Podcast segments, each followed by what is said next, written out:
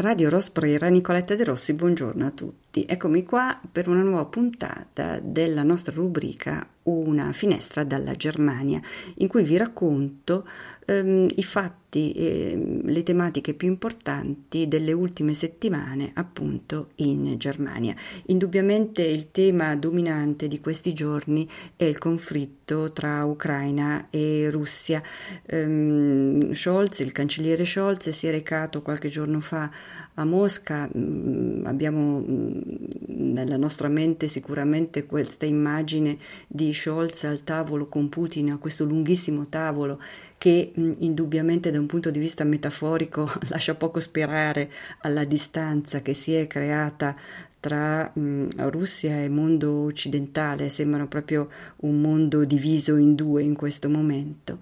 e ehm, gli stessi sforzi diplomatici che sono stati ribaditi e ripetuti anche durante la conferenza di sicurezza di Monaco di Baviera che si è conclusa il, mm, la domenica eh, 20 eh, febbraio e in cui il grande eh, mancante era proprio la Russia. Anche in questa occasione Scholz ha ribadito che la Germania deve fare molto di più. Indubbiamente Scholz l'ha ribadito nel suo modo molto pacato, molto moderato. Ehm, da questo punto di vista il nuovo cancelliere tedesco eh, ripercorre la scia della cancelliera Merkel e non lascia trasparire quasi mai eh, emozioni, anzi Um, Scholz quando parla uh, intercala le sue frasi con delle lunghe pause, sembrerebbe quasi che avesse perso il filo del discorso, in realtà è soltanto, um, si suppone ovviamente, una, un momento di riflessione per cercare eh, e trovare eh, le espressioni, le parole più consone a quello che vuole dire. Questo crea indubbiamente eh, un dei, dei, vuoti nei suoi discorsi che indubbiamente non lo rendono un grande oratore. E quindi mh, mm, ci sono già molte critiche ehm, che gli stanno pervenendo proprio per vedere se riesce insomma a, mh, mm, diciamo, a uh, rilassarsi un, un attimo e a parlare e a tenere dei discorsi, diciamo, un po' più appassionati, se si può dire così. Addirittura in Germania è stato coniato anche un verbo che dice alla maniera di Scholz praticamente. E ehm, questo conflitto comunque ehm, Russia-Ucraina era molto presente anche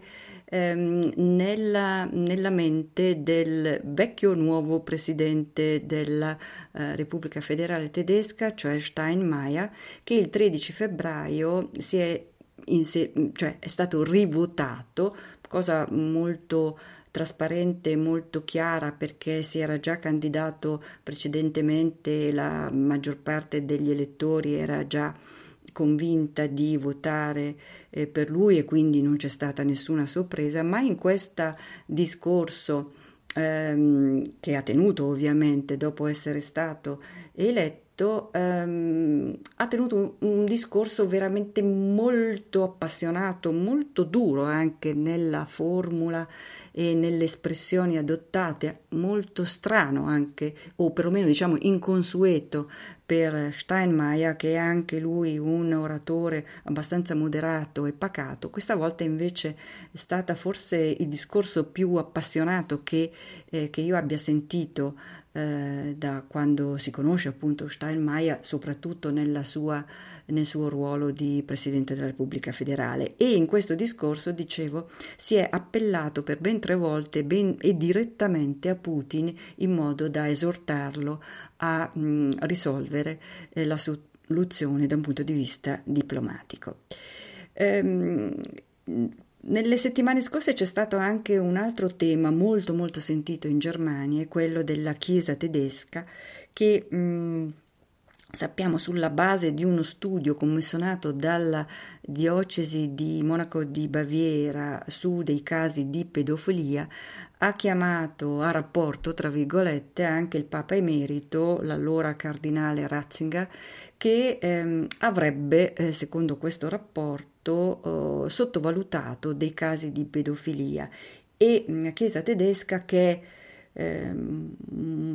molto contrastata anche al suo interno e molto dibattuta su queste eh, tematiche sul rapporto col Vaticano, ha chiesto appunto a, mh, mm, al Papa Emerito di prendere posizione, cosa che Ratzinger ha fatto, eh, ma non pare in maniera sicuramente, anzi eh, dal punto di vista della Chiesa tedesca, non in maniera eh, sufficiente.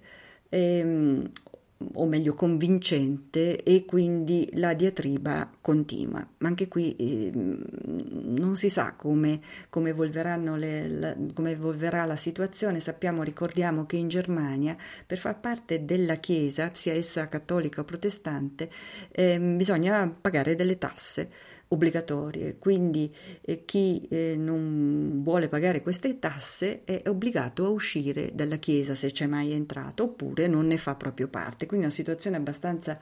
mh, particolare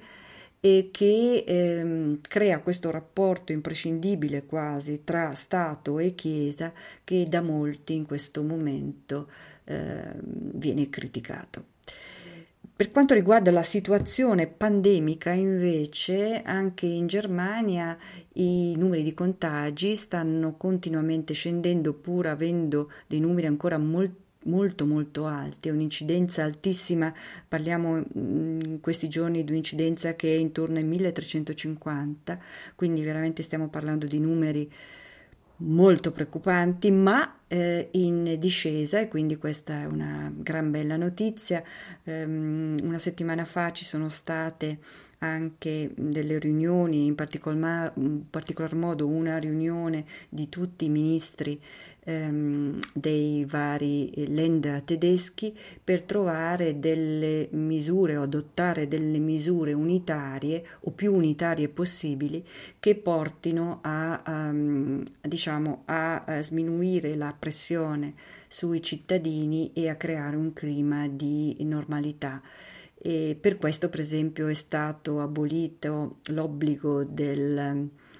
eh, della vaccinazione per poter entrare nei negozi, cosa che c'era fino a qualche settimana fa e si stanno mh, mm, creando appunto delle misure più tra virgolette blande che permettano di land in land di eh, rientrare un po' alla volta in una eh, situazione di normalità eh, tra virgolette ovviamente. Il problema grave ehm, della, della, Germania e comunque anche dell'approccio del governo tedesco centrale, ma anche dei vari eh, ministeri e dei vari lender, è la bassa quota di eh, vaccinazioni. Eh, due vaccinazioni in questo momento mh, mm, eh, ce l'ha il 70% 75% della popolazione, eh, una sola dose l'ha ricevuta il 76% della popolazione, quindi c'è uno scarto veramente minimo. Il famoso booster, cioè la eh, terza vaccinazione, il 56% della popolazione. Quindi su questa base le preoccupazioni degli esperti per ehm, il prossimo autunno-inverno e soprattutto per l'eventuale eh, cosa che nessuno si augura, però possibilità di altre variazioni e varianti del, del virus sono molto alte proprio perché manca all'appello ben il 25% della popolazione che non ha nessun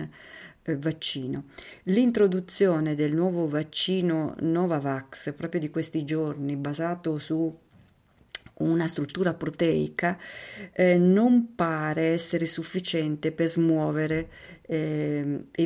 le acque, diciamo, per convincere ehm, chi non si è ancora mh, vaccinato a, a, a, farlo e quindi probabilmente continuerà il dibattito, anzi continua sicuramente il dibattito sulla, mh, sull'obbligo vaccinale eventuale. Eh, ricordo che il, mh,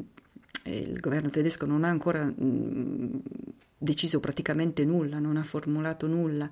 eh, sulla problematica che eh, continua a essere all'ordine del giorno ma che non trova una soluzione. Quindi vediamo se magari con eh, diciamo, la stagione delle eh, nuove elezioni, ci saranno man mano nell'arco di quest'anno ben quattro elezioni in quattro land diversi, a iniziare da fine marzo con la Saarland, eh, vediamo appunto se ehm, l'atteggiamento dei ministri dei vari land e eh, di riflesso il governo centrale o viceversa cambierà per quanto riguarda l'eventuale ehm, obbligo vaccinale perlomeno a partire dai 18 anni, come pare, ehm, per vedere di eh, eh, colmare questo grande buco, diciamo, di mancate vaccinazioni che appunto ricordo ehm, riguarda ben il 25% della popolazione.